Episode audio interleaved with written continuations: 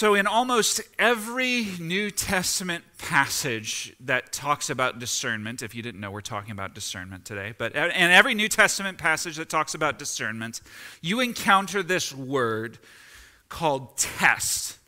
This, this command telling us that we ought to be testing things. And the idea behind test is that we would be people who can give our validation to things that are good and right right? That, that's the whole point of testing is we're determining if something is genuine right? So can but uh, so the idea is can you validate something as good and appropriate?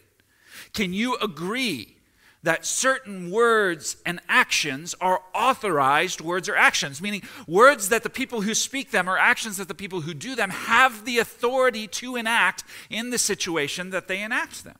Can you observe details about a thing or about a situation and agree that that thing is what it claims to be? Genuine. Can you validate it?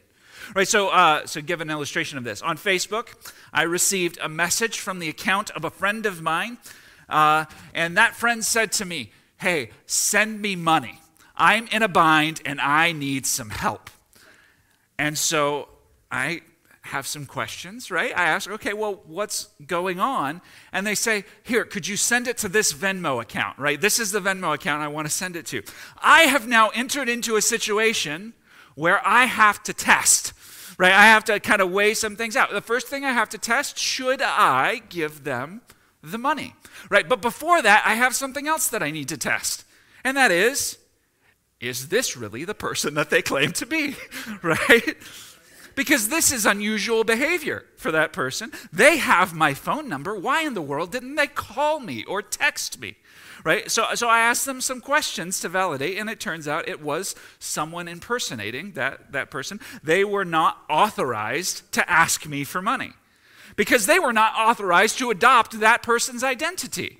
So the next thing that I test is how long can I keep this person on the hook to think that I'm going along with them, but like keep subtly correcting them throughout the yeah right. That's the next that's the next thing I figure out.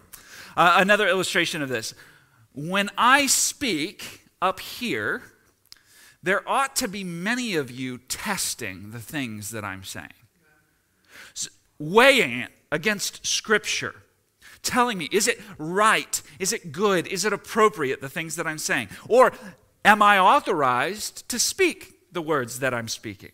Because when I'm in this role, teaching and preaching the things that God says, I do not have the authority to teach what is untrue. Right? I do not have the authority to teach what is contrary to God's word. I do not have the authority to give you frameworks for a worldview that would lead you astray from biblical conclusions. I don't have the authority to do any of that.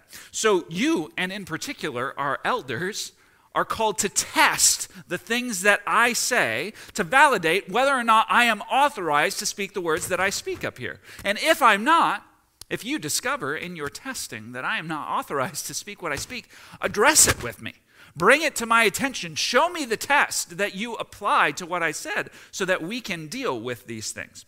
Right? So, so this is the idea behind testing. So we are in a series called Discernment.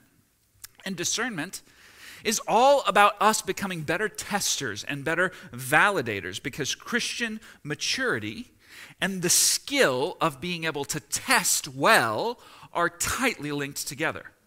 Right? So last week we looked at discernment, we defined it. Discernment is this discernment tests and determines what is right for a given situation. So discernment requires knowledge, it requires wisdom. But it also requires what we talked about last week, it also requires love. You cannot discern well without love. In fact, love is the foundation of our discernment. And just to clarify what I mean, I'm talking about love for God and love for others, a self sacrificial kind of love that is concerned for what God is up to in the world and the things that He wants, right? So, so let's say it like this this is what we said last week. Followers of Jesus must love with discernment so that we can love what God loves in the way that He loves. Right, so that's that's kind of what we got at last week. That sets the stage for where we're going to go today. So today we are asking the question, how do I discern God's will?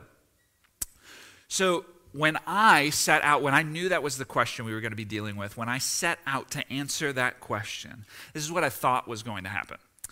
I thought that I was going to give you like a top five list. Like, do this, and then do this and then do this. I was going to give you like a rubric. And if you could just run every decision through that rubric, you would be able to figure out what is God's will. And it was going to be super practical. And uh, it was going to give you a high degree of certainty about the things that you ought to do and not do. But then I read the Bible, and, uh, and I found something quite different, right? Now, that doesn't mean I don't have a list for you. I will have a list for you a little bit later. But the list, the list is not the main thing. Okay? Romans 12, 1 and 2 says this. I appeal to you, therefore, brothers and sisters, by the mercies of God, to present your bodies as a living sacrifice, holy and acceptable to God, which is your spiritual worship. Do not be conformed to this world, but be transformed by the renewal of your mind that by testing you may discern what is the will of God, what is good and acceptable and perfect. Church, would you pray with me, please? God, I pray that you would give us your mind this morning, that you would renew us Lord, we have been pressed into the mold that our circumstances have created. We have been pressed into the mold that ways of thinking in the world have created. We have been pressed into a mold that you have not created. Lord, and you give us invitation to be transformed, to have new minds or that we will have the ability to test well, to discern the things that you want. And so, Lord, this morning, more than anything else, I confess our collective need for you, Holy Spirit, to make us new people. Lord, make us new people. Do, uh, take uh, the words that are spoken, take your living and active word, and impress it upon our hearts that it might actually shape us into the kind of people that you desire us to be. I pray these things in Jesus' name. Amen. So, talking about the will of God is kind of a theological challenge, and there's a reason for that. The reason is that because when the Bible talks about the will of God, it is really talking about two different categories or two different things. So before we get too far, we have to kind of identify what these categories are talking about because we're asking the question, how do I discern God's will? We need to figure out what is the question that we're actually asking. So so two biblical categories for God's will. The first category for God's will. When the Bible is talking about God's will, it's talking about God's moral will the things that God wants, the things that He has revealed in Scripture, the things that He has spoken clearly about. This is what God approves of. Things that He commands, but also not only things that He commands, things that He clearly just calls good in Scripture. Right? There also, these are words or thinking or uh, patterns of behavior that He calls not good right? This is uh, thinking that he calls righteous or unrighteous. There are actions that he approves of and says, carry these out, and also actions that he detests and says, don't do these things, right? That's what we're talking about when we talk about God's moral will, God's wants. So that's the first category. The second category that the Bible uses when it talks about God's will is God's sovereign will, God's plans, right? Because he is the one who sits above the arc of history. And by the way, like nothing that happens takes him by surprise. Like it's not like he's like somehow caught off guard by things that we do or things that take place. It's not like somehow he wasn't anticipating that, that we weren't going to do something. And so now he has to kind of change the way that he was going to do things because of what we did. It's not like he's like just sitting here reacting to all of the different things that we are kind of coming up with as humans and trying to figure us out. Like if it took place, it took place because he either allowed it or ordained it or permitted it, right? Like it all happened within the span of his sovereignty. So let's take the murder of Jesus, for example. Does God want murder? Thank you. I was so worried. I was like, somebody was going, yes! No, okay. He does not give his approval to it. No, he hates it, in fact. Unauthorized taking of human life is despised by him. He gives a whole command about it in the, the list of commands that he calls his 10 commands, right? These are the most important, and a whole command is devoted just to that idea. Matthew 26, 39. Jesus, praying about what was about to happen to him, said, And going a little farther, he fell on his face and prayed, saying, My Father, if it be possible, let this cup pass from me. Nevertheless, not as I will, but as you will. Jesus is saying to his Father, God, I have wants. I don't want to be murdered. I don't want to experience your wrath poured out on sin. I don't want to have nails driven into my wrists. But he's also saying, I recognize you have a plan here. Right? And I acknowledge that your plan comes before my wants. Right? So that's kind of what he's saying. He's looking at these two different categories of wants and desire, and also this category of the, the overall plan that God has. And you know what? God, in his sovereign plan, ordained that Jesus would be unjustly murdered. God does not want murder. God does not approve murder. But God, in his plan, saw fit to utilize murder as the means by which Jesus' sacrifice would be accomplished so that we could be set free from the power of sin. Right? For forgiveness and freedom and reconciliation to people everywhere. So while God does not give the approval of his moral will to terrible things that happen, he is powerful enough, and this is really good news for us, by the way. He is powerful enough to utilize things that he does not want to happen in his sovereign plan to bring about things that he does want. Okay, so those are the two categories. So here we have two biblical categories we have God's moral will, his wants, and God's sovereign will, his plans. When we talk about discerning God's will, what are we talking about? I want to just clarify we're talking about the first category.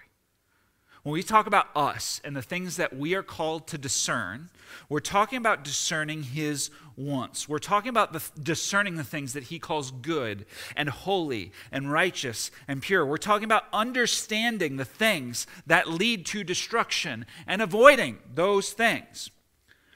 We are not talking about discerning his sovereignty or discerning kind of the plan that he has laid out because we're not fortune tellers, right? Like we are not diviners. Right? We do not see the future. It is not our job to know what are the exact events that are going to take place. What we are being called to do is to discern God's wants, the things that he calls good. So, so when Paul in Romans 12 talks about discerning God's will, he's calling on us to understand what God wants, what he desires, what he calls us to do and to not do, right? So, so when we ask the question, how do I discern God's will? The question that we really are asking is, how do I test for what God wants? And be very careful that when you hear that question, you're not saying, How do I test for the exact, the exact outcome that ought to take place after this? You're asking the question, How do I test for what God wants? What He calls good? What He calls wise and appropriate? That's the question that we're asking. How do I test for what God wants? Okay, verse 1, Romans 12. I appeal to you, therefore, brothers, by the mercies of God, to present your bodies as a living sacrifice, holy and acceptable to God, which is your spiritual worship. So there's a false impression about the Christian life that says, Jesus has forgiven me, He has saved me, I believe it. And so now it doesn't matter how I live, I get the promise of heaven, right? Holiness is optional because all that matters is that I believe. As long as I believe, that's the most important thing. So holiness is optional to me. So just let me clarify here before we set out to anything else. If you believe that holiness is optional, if you believe that it doesn't matter how you live, if you believe that you get heaven, but that your life still belongs to you, you have believed a false gospel. That is a false gospel. Let me tell you why. Because the true gospel is too beautiful to not respond to. It's too beautiful to not make a demand on your life. After you've been given something with generosity, to respond in gratefulness in return and say, okay, my life is not my own. Right? That's what chapters 1 to 11 of the book of Romans are really about right? So so like let's just uh, i'm going to walk us through kind of conceptually the idea that, that, that paul works with through chapters 1 through 11 of romans. He starts out this is leading up to chapter 12 which is where we are right now. He starts out basically building up this idea that we all of us were wretches given over to the ways of this world, betraying our conscience, going against nature, rebelling against God, using religion as a tool to build up our own pride and sense of achievement and one upsmanship over other people. And so, what we discover very quickly in the book of Romans is that all have sinned and fallen short of the glory of God. Even the best good people among us like the kindest, the most generous people among us, they cannot, we cannot escape the reality that we are selfish. That we would rather be the gods of our own lives than submit to and obey the one true God. So, no matter how nice or how kind I am, my intention to live life my own way is sin. It is actually one of the most egregious kind of sins. My pride then is revealed as rebellion in believing that I know better what is good for me than God does. And the wages of sin is death. Right? That's that, I mean, Romans is, is kind of driving home this point. We are broken, we are sinful, we are rebellious, and the wages of our sin is death. No matter who I am, there is no amount of my attempting to be a good person that's somehow going to prove to God that I deserve heaven instead of his judgment. There's not one thing I can do to prove that. Good deeds do not save people who worship themselves. So, okay, so if we are left to our own devices, Paul essentially helps us make this point. We are hopeless and dead, right? Left to ourselves, if all we have is the tools that we bring to the table, we are hopeless and dead. But God loved us too much to leave us to the death that we freely chose. So while we were still wretches and still enemies of God, rebelling in our own ways, God sent his Son to die for us, the righteous and perfect, in the place of the ungodly and the corrupt, so that we could find new life with God. So if you confess with your mouth that Jesus is Lord and believe in your heart that God raised him from the dead, you will be saved. You will not have to face judgment for your own sin because he will absorb it for you and you will receive receive in return life from him. Right? So you have sin, and he takes your sin. You deserve death, he dies in your place. You deserve hell, and you get a promise of a new creation. You have corruption, and he gives you the rights of his perfection. You were an enemy of God, and he calls you friend. Okay, that's like Romans 1 through 11 in a nutshell. I mean, there's a lot in there, but that's, that is the nutshell, Romans 1 through 11. So when Paul gets to Romans 12, he is pleading. Verse 1, he says, I appeal to you Therefore, brothers and sisters, by the mercies of God, to present your bodies as a living sacrifice, holy and acceptable to God, which is your spiritual worship. He's saying to them, I'm asking you to grasp the wonder of all that's been done for you. Right? Do you actually believe that you needed saving? Do you actually believe that you were hopeless? Do you actually believe that you had built your life around a false God and around a false system of religion? Do you actually believe that your own way of life is void and empty? And do you actually believe that Christ has come as a gift from your Father in heaven to set you free from every piece of it? He says, I am pleading with you. I appeal to you. Therefore, now that you grasp these mercies, now that you understand just how deep they go, don't live for yourself any longer. But make your body a living sacrifice. When he says body, just imagine replace body with whole self. All of you. Make all of you a living sacrifice. Surrender all that you are to him. Right, church? So get this believing his mercies should increasingly push us towards surrender. Believing his mercy should increasingly push us towards surrender. This is an ever increasing acknowledgement. My whole being exists as an offering to him. Right, this doesn't mean that you're not going to sin anymore. This doesn't mean that you won't struggle anymore. This doesn't mean that your flesh is not going to fight against you to try to take back control of your life, but it does mean that increasingly I die to ownership of my rights over my words and over my job and over my money and over my time and over my walks in my neighborhood and over my conversations with my coworkers. I die to my rights over my attitude towards my boss and my rights towards my relationships and my rights over my parenting and my rights over my, par- par- my marriage because I die to my rights over all of it and all of it belongs to Him. He has rights to all of it now. I don't exist for my own reputation. I don't exist for my own self protection. I don't exist for my own comfort. I exist to be an offering to Him. Absolutely surrendered to His purposes.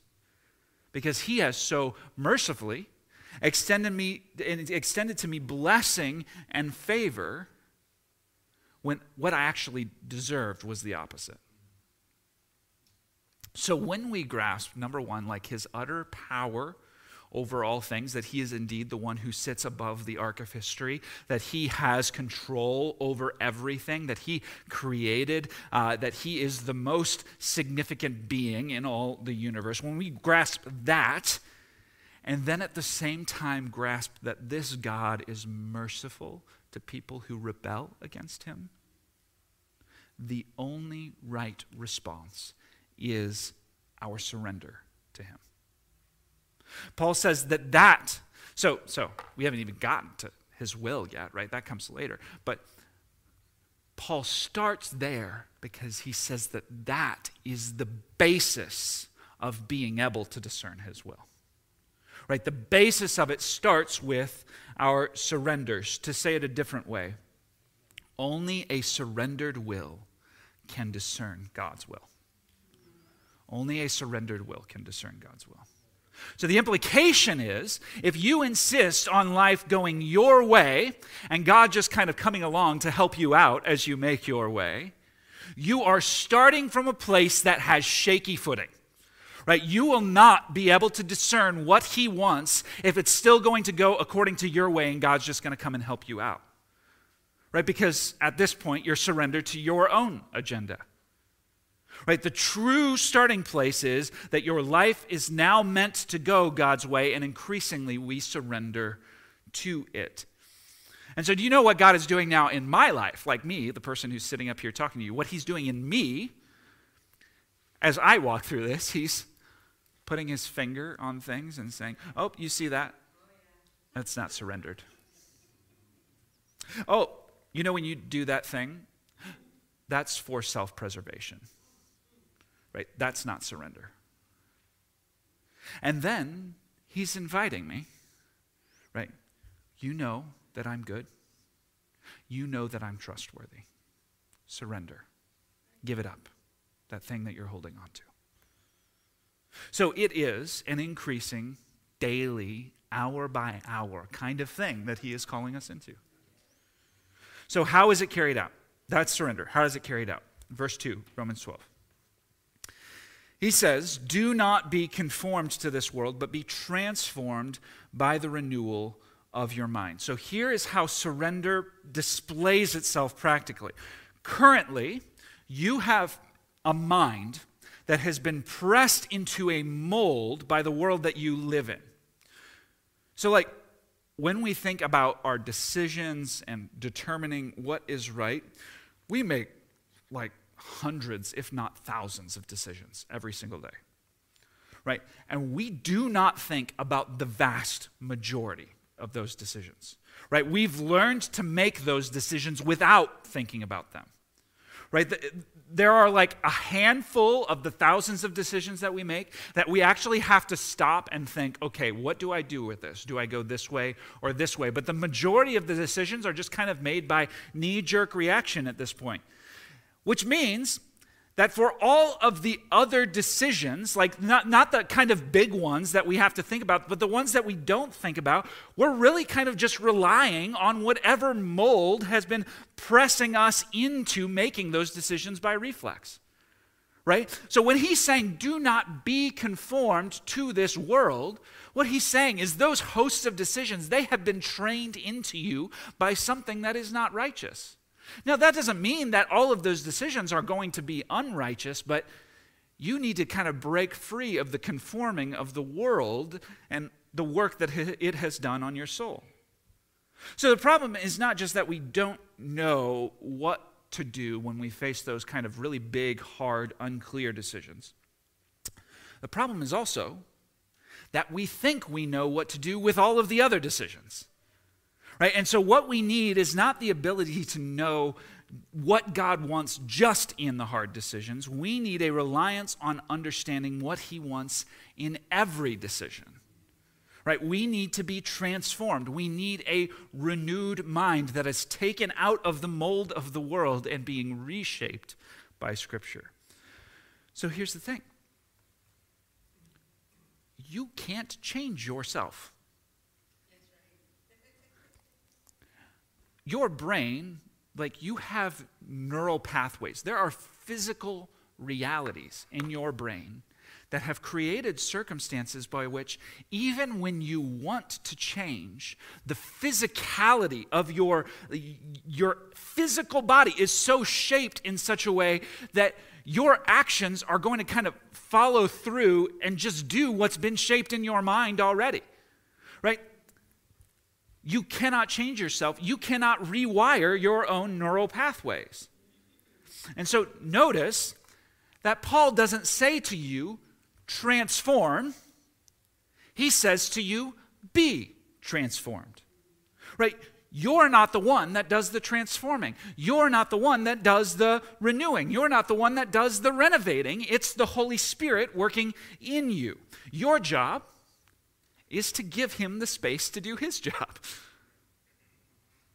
Okay, so how? Because, and that's really what we're talking about. When Paul is calling them to surrender, he's talking about give God the space that he needs to work to actually transform you. So, how do I surrender? I just want to encapsulate for us kind of the, the basics of what the Bible is talking about. When, when God says, be transformed, when God says, create space for me to work, this is what he's saying. How do I surrender? Prayerfully submit to the power of God's word, employed by the Holy Spirit like your life depends on it. Right? Prayerfully submit to the power of God's word employed by the Holy Spirit like your life depends on it. So I could just tell you, well, the way you renew your mind, you know God's word. Right? Just know God's word. But it's not just simply about knowing God's Word because the Bible is not primarily a textbook. It is not primarily a presentation to us of a set of rules or a set of facts. It is a dynamic story about a holy God and his interaction with unholy people. Which means that it is not a static container of information. God gave it to you that he might meet you through it and change you by it. Right? So to come to God, like, and lay yourself bare and confess, I have a tendency to think I understand. Lord, now as I read your word, I surrender what I think I understand to you and ask you to renew my mind. Right, so I long to see us become a people who come to God's word regularly, but come to God's word by pleading with him in prayer. And I, I like yes, it is good that you read the Bible. And if you hear me this morning saying, oh, don't just like, don't just read the Bible, read the Bible, right? Like be there, right? But as you read, ah, gosh, I would love it if your heart was in a place where you were consistently pleading with Him in prayer. God, I am so pressed into the mold of this world. God, I cannot change myself. Holy Spirit, I need your dynamic, authoritative, living, and active word to do a work of new life inside of me, to confront me, to change my assumptions, to transform me, and renew my mind. That's what I need. So the more we engage in relationship with God like that, you know what that does? It just creates all sorts of space in your life for Him to do the work that He wants to do. Right? Imagine if you pled with God like that over your life every day. Right? Because what you have is not only the action of you saying, I'm opening up space for you to work, but you're actually calling on the God of the universe to do the work that He promises He will always bring to completion. So, the more we engage in that, the more freedom we give Him to write our story of renewal, to transform us into the image of Jesus. So, it goes on in verse 2 of Romans Do not be conformed to this world, but be transformed by the renewal of your mind.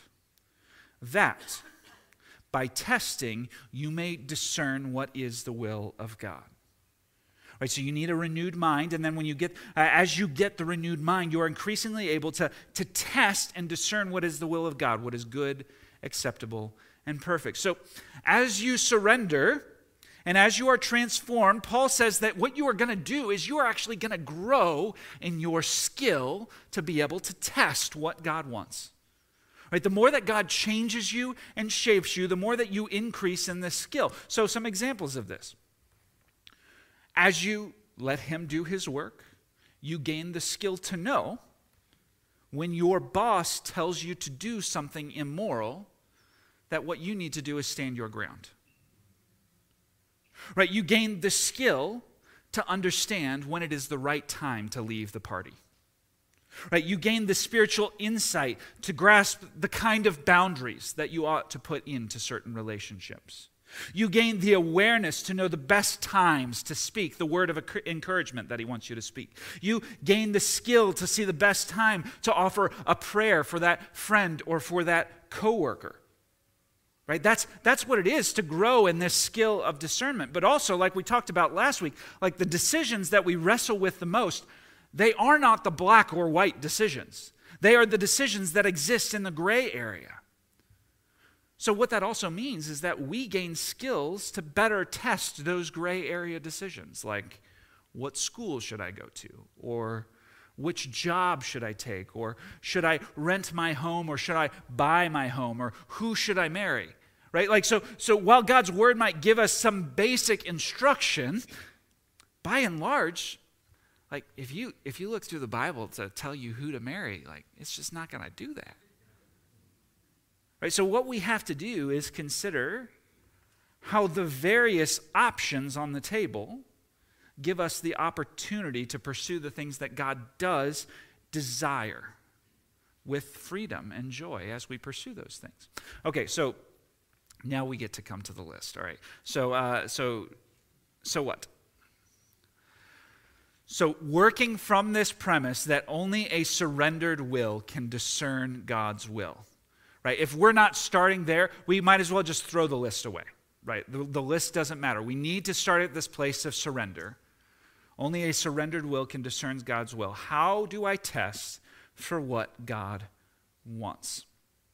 How do I test for what God wants? Okay, so I'm just going to give you a series of questions to ask. Those questions can be extremely helpful in helping you sort out the different realities that exists and the vast array of options that might sit in front of you. Okay, so the first question. The first question is quite simple. Does it contradict God's word?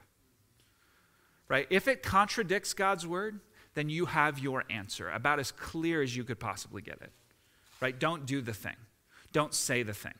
Right? If it contradicts God's word, don't do it. Right? So, so that's the first one. The second question is this. This is like a bigger picture question, kind of along the same lines. The, the second question is Can God get his way in my life with this? Meaning, it requires you to have an understanding of what God is up to in your life, the kind of things that He wants to do through your life. Right? But you're asking questions and you're weighing out how much does this option or this opportunity give God the, the full permission that He needs to do whatever He wants to do through my life. Right? The third question What has mature godly counsel shown me? Right? It is beneficial to have a multitude of counselors, a multitude of godly counselors. Right? I'm not just talking about any kind of counselor. You can get advice from just about anybody today, right? But it is beneficial to have people who you know who are invested in God's word, who themselves are surrendered to what God wants, right? To seek out their perspective on your situation. And this is worth saying too, like as people in the body of Christ, we do not make decisions in such a way that would just leave us divorced from the influence of the body of Christ on those decisions, right? Like our our brothers and sisters are impacted by the decisions that we make, right? And and they have valuable things. They have valuable input. At the very least, we should be reliant or, or looking to their perspective if we hold them in high esteem and high regard. So, what has mature godly counsel shown me? Number four, what open or closed doors are there? Right? So this is as you look at the options in front of you as god is showing you you know these are the kinds of things that help me get my way in your life. And then you're looking at the way the options are laid out. There are going to be some that have like doors open for miles right? And you just so that seems to be the way to go because if those doors are open, and then sometimes God will close a door, meaning He will create a situation or prevent something from happening when it seemed like you should go there, and that helps you to know okay, that's not the thing that God wants. If He's prevented me from walking through that door, I'm not going to fight Him to break through that door. I'm going to go a different direction. And then, number five, um, has the Spirit given me clear direction. This asterisk right next to it or under it is very important because God does not work like this all the time. Right? God does not speak clear words to the Holy Spirit all the time. Sometimes, so, so what do I mean by this? Sometimes God may give a word of knowledge or a prophetic word from a brother or sister. And that may be the Holy Spirit's way of giving you clear direction. But the word by itself is not enough. This is what I mean. You have to test that word by the other tools that God has given you. Because that person may have given you a word, but that word, it could have just come from within them, right? Or it could have come from some other spirit. Right? Those are both realities that the New Testament acknowledges. And so I see like number five, I didn't want to take out number five because I do believe it plays a role. I see number five as God's way of saying to us, full speed ahead with a decision that's already been tested in those other ways, right? Okay, so so that's our rubric. That's uh, it's meant to help you, right? But the, the second question is also very important here. The second, so what? How do I know whether I'm really surrendered?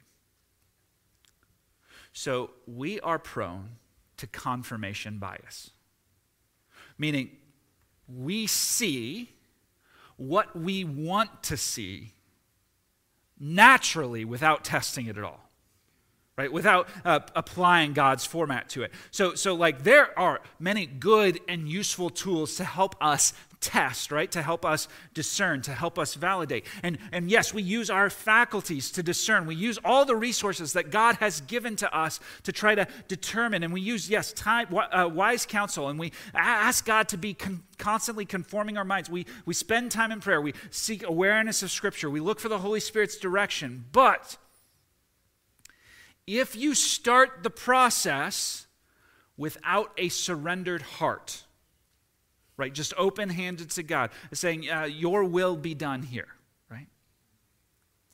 The tests do not matter.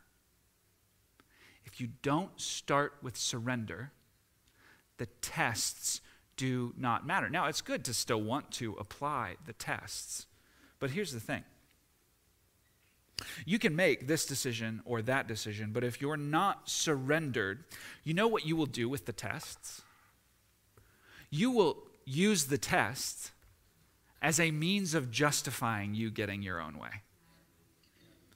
Right? Because you could take those five questions, and if you have a heart that's not surrendered, you can say yes or no, yes or no, yes or no to any of them, right? To make them fit the thing that you actually just want to do right? So so the surrender part is significant. So what does it look like to be surrendered? Well that means that the glory of god is paramount to you that the foundation of all of my comfort is my peace with god that i see all of life as an extension of his purposes being carried out in the world. And so I, I put this question here not with the intent to give you an answer today but to say to you, like, this is one of the things that we're going to be talking about next week, because discernment also requires us discerning ourselves, discerning the extent to which we are surrendered, discerning the motives of our own hearts.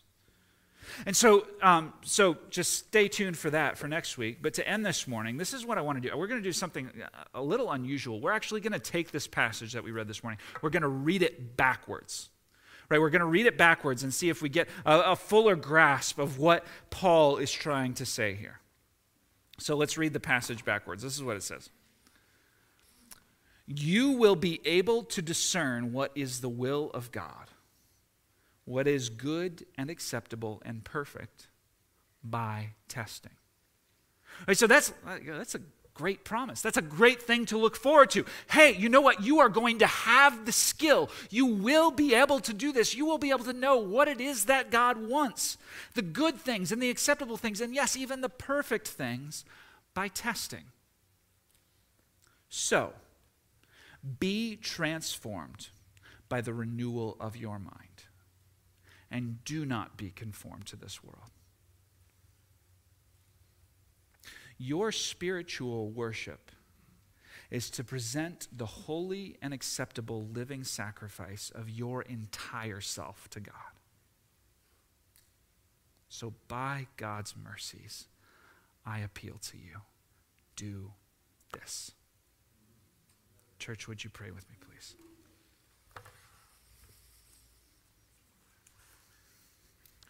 God, I believe that um, there are people in this room who long to do the things that you want to do. I don't just believe that, I know it. But I, I, I have seen people who are seeing significant change come about in their own lives, Lord, seeing you do works of uh, freshness and of renewal inside of them. Lord, I know that there are people here who are surrendered to the things that you want. Lord, but I, I pray for all of us that you would have us approaching you with open hands to, to indeed put your finger on the thing that you're saying, hey, that's still not surrendered to me. Lord, that you would reveal it, that you would um, show us your goodness and your power and your mercy, that we might fully trust you to handle the thing that we are afraid to surrender to you. And God, we thank you for how good you've been to us in Jesus. As we celebrate communion this morning, would you well up our hearts with wonder at the mercy of God extended to sinful human beings? Thank you, Jesus. We pray this in your name. Amen.